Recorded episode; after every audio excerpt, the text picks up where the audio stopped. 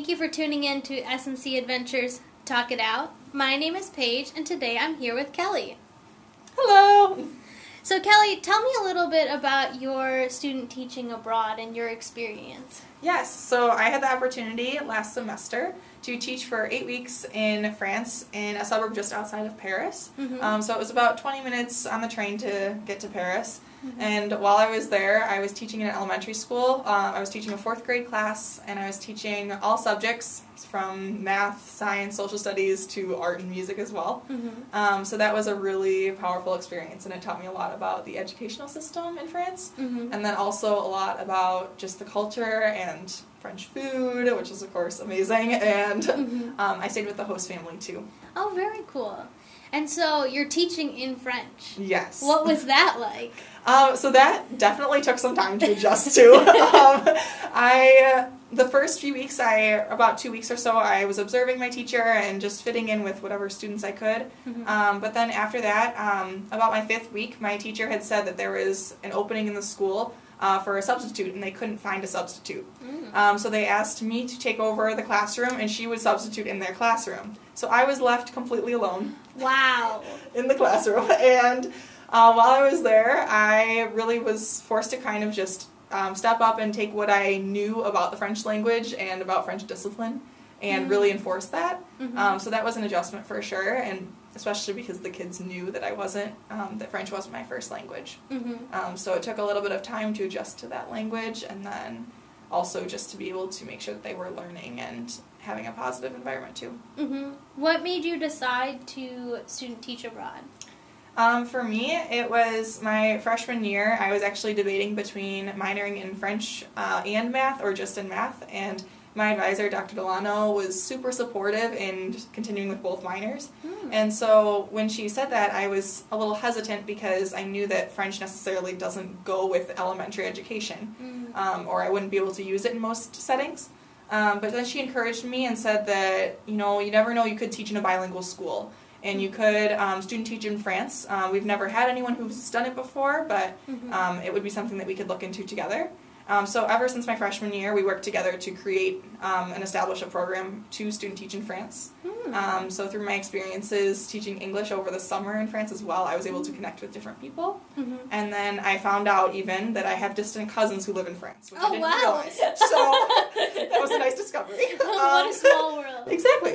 um, and so then while I was there, I ended up living across the street from my cousins because Wow. she connected us with the family. um, and I lived with the host family there, and she connected me with the school as well. So Okay. for me, it was something that I knew that I wanted to continue learning French and being able to possibly use it in a bilingual school in the future. Mhm. So teaching in France would really prepare me for that. Hmm. And were your two different experiences living in France? Were they similar, different? Like, what was that like? Um, yeah, so this summer I was living in a tent. I was uh, Wow. completely camping, so they were very different. Um, I we did not have any buildings. Um, there were some very bad storms that trees were falling onto Wow. almost our whole site as well. so it was very different in that way. It was similar to like a camp out in the woods here, Mhm. very little cell service or anything. Um, but we were teaching English in a total immersion setting. Okay. So I was forced to speak English 24 7, and I could not let the students know that I knew any French. Wow. Um, so that experience was really, um, it was challenging for me because I could see a child in need and I was not able to respond in French because I was, my role was an English language counselor. Mm. And so that was hard to, but then I learned that that was how the students learned a lot of English as well because Mhm. they would purposely come up with questions to ask me um, in English because they knew that that was all I understood, or so they thought. Mhm. Um, so then this fall, I was living with a host family. I was in a town. Um, there was a lot of, like, not too far from Paris, so there was a lot of life going on. Um, I was able to meet a lot of local community members as well, Mhm. um, whereas the camp was more uh, structured from an international perspective or people coming from farther away. Mhm. Okay. Um, what do you think? What do you think you learned the most about through this experience? Um, I would say I learned um, how I can overcome really any challenges. Um, I say that in particular when I was left alone in the classroom. Mhm. Uh, when I was teaching alone, uh, the students really did challenge um, my own values and my own um, teaching styles. And by the end of the week, I was really unsure if I was even called to still be a teacher, um, mm-hmm. just because I felt like I had no control over the classroom. Um, mm-hmm. And then I learned through trying out a variety of different methods and different styles of teaching as well. Um, that even though it, it, felt to me like they weren't working or that it the class was total chaos, um, to them they actually still learned a lot because when the teacher came back, um, they were still running up to me and giving me hugs, and they were still really appreciating the experience. And so I kind of learned too that even in the worst um, environment where I thought I was at my worst, um, they were still taking something out of it. Um, and mm-hmm. when I thought I was really strict, for them that was not strict at all because mm-hmm. they're used to a very strict classroom. Mm-hmm. so that was an interesting difference as well. Yeah, can you talk a little bit more about that difference? Yes. Um, so actually, one of the first days when I was in the classroom, um, there, my main classroom teacher, um, there were two girls who were in the middle of the classroom, and they were talking when they weren't supposed to be talking. Um, and without any reminders or anything, she had told both of them to go into the corners of the classroom, turn around, and face the wall. And for me, that was a very, very surprising experience because here that would never fly. Mm-hmm. Um, so it was just a very traditional setting and outlook, I guess. Mm-hmm. Um, and there were several other instances that were similar, but to me, that was like the first time I noticed it. So that mm-hmm. was what stood out to me. And I had went over and I talked to each of the students and I asked them, "Do you know why you're over here, or do you know what you did wrong?" And both of them had said, "No, we don't know what we're doing. We're just listening to our teacher." Mm-hmm. And so for me, there was no really connection to their punishment mm-hmm. per se. And so I think that there was something that I didn't necessarily understand, but at the same time, I had to really recognize that this was not my culture. This was not my place to really overstep any boundaries. Mm-hmm. Um, so I had to kind of just follow along with some methods that I didn't necessarily agree with. Mm-hmm. Um, but I think that was where I was really allowed to grow um, because in that setting too, it really challenged me to think about, well, I'm sure there are many other people who feel the same about our school system and our culture as well. And so just being aware of the fact that I was in their culture and I had to kind of adapt my ways according to that. Mm-hmm. No, that's very interesting. Mm-hmm. Um,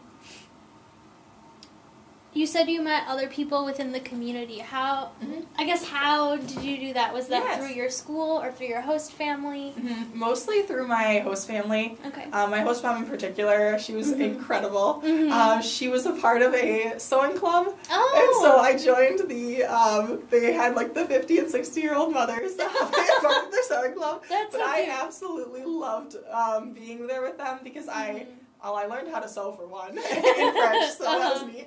Um, and then I also just I really got to see their whole culture come out too because they would break at about four or four thirty every day, mm-hmm. and they would have their like tea and cakes together. Mm. So it was mm. very traditional, like what you would think of a French culture, and they would mm-hmm. sit down and enjoy um, their delicious treats together and. I just thought it was the perfect picture of what you would think of a French culture. Mm-hmm. So for me, that was a great way to be involved in the community.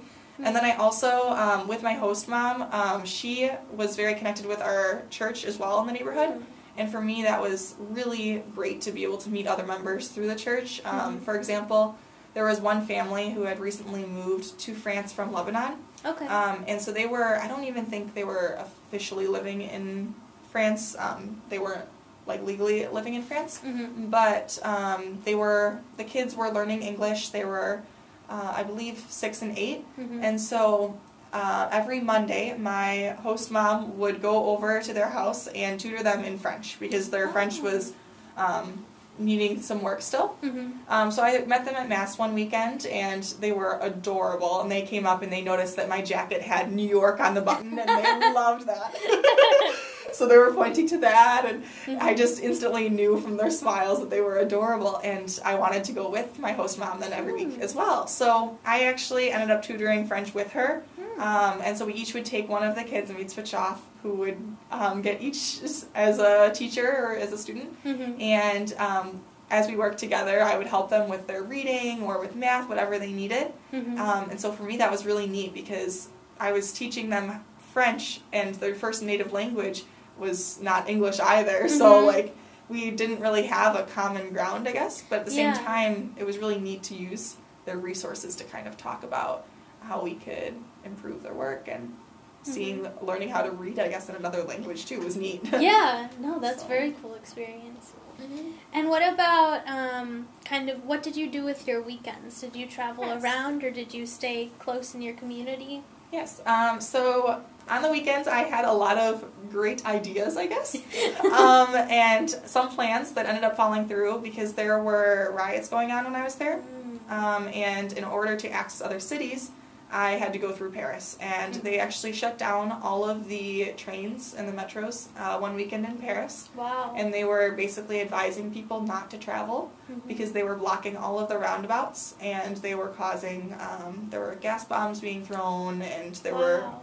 Major um, they were burning plaques of wood in the middle of the roundabouts or really just anywhere to call attention to the fact of the difference in um, socioeconomic class Mhm. um, because it is one of the largest um, in the world in France Mhm. and so it although their reasoning was probably um, they were supporting a good cause the ways they were going about it I thought were um, a little bit limiting or made it difficult as um, as an American being there as well, it made it a little bit scary to travel on the weekends. Mhm. Um, so I did have to kind of keep that into consideration. Um, I didn't want that to, or I didn't want the fear to control my experience. Mhm. Um, I knew that something could happen anywhere, but just knowing that the risk was much higher than normal, I Mhm. didn't want to be in a situation where I was um, in the, at the center of that. Mhm. So I did cancel a trip to Lyon one weekend, which is Mm. um, near uh, Germany and uh, Switzerland. Mm. So I would like to go back someday. Um, but I think that on those weekends as well, or that weekend in particular, my host family took me to see different um, castles or neighborhoods in the rural Oh. parts of France, That's very cool. which were incredible because I would have never sought out those places on my Mhm. own.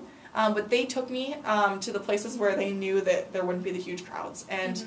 That I will forever be thankful for because I saw so much into the culture that way too. Mhm. Um, and then I also did though, um, even with the riots, I did manage to get a few visits in. So I went to a northern city in France, um, Lille. Um, we have our exchange program through St. Norbert goes Yeah, there, and mhm. so it's really nice to be able to see what that's all about. And I had a friend that I met over the summer who I met up with there. Oh, very cool. So that was neat. And then I also um, went to southern France to Biarritz, which is right by the Spanish border, Mhm. um, and crossed over into Spain one day as well um, because my host sisters lived there actually. Oh, cool. So it was really nice to. I took a 12 hour train to get there, or not a train, a bus, and um, then got there, spent the weekend there, and then came back for school. So oh, cool. it was nice to. So I got a little more French exploration. Um, I didn't Mhm. really get outside of France too much, but Yeah. I know that there's so much more to explore, and I was thankful to just really delve into the French culture. hmm Was there a lot of?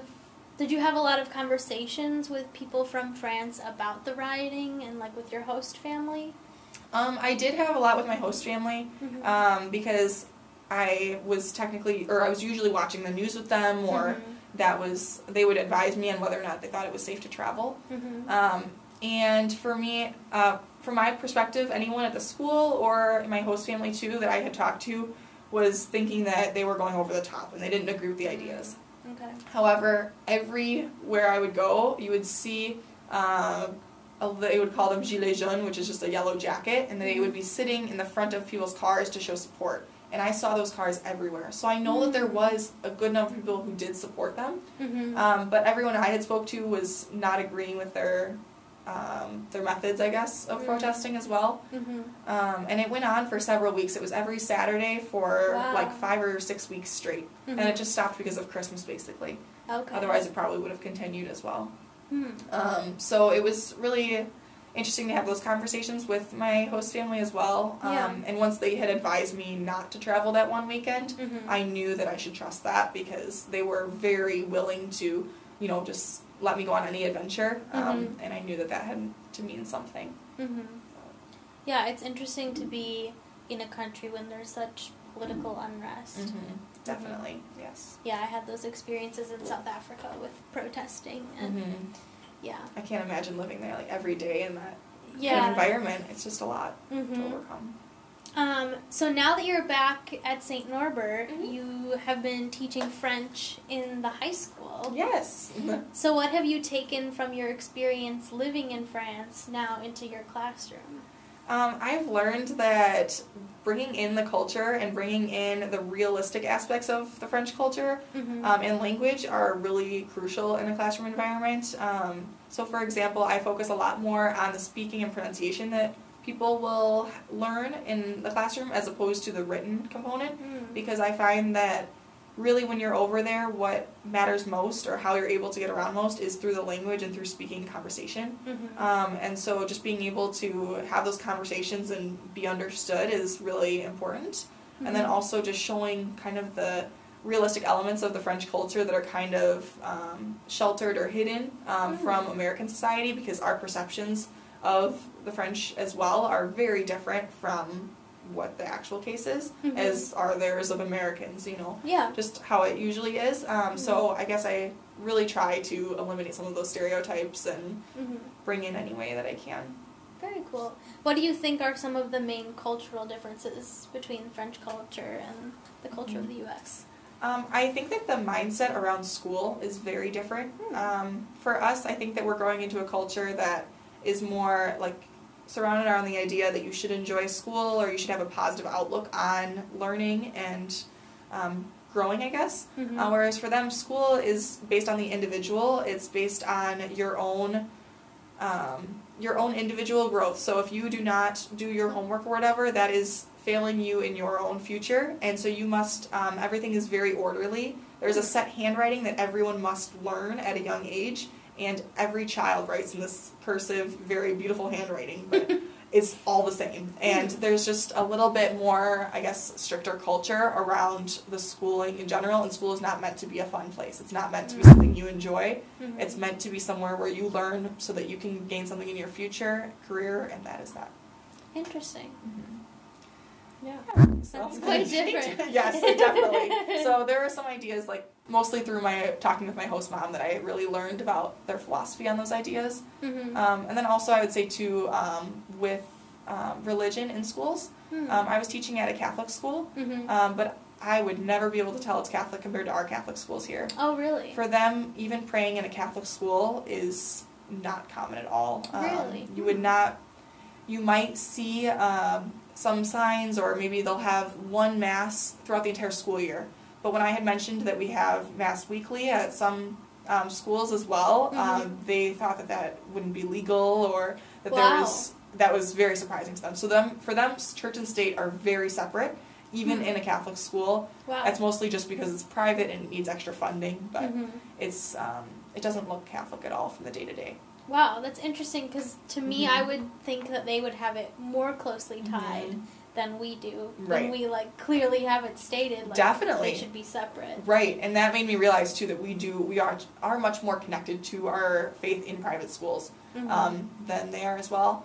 And it's interesting too because they are France is rooted in the Catholic faith as well. Mhm. Um, however, the percentage of people who are actually still Catholic in France Mhm. is extremely low. It's I think almost like twenty percent or so. okay. actually are practicing Catholic, so it's very, very low, and they have um, they're almost always empty. So it was interesting to see that as well. Wow. Is there anything else you want to share about your experience?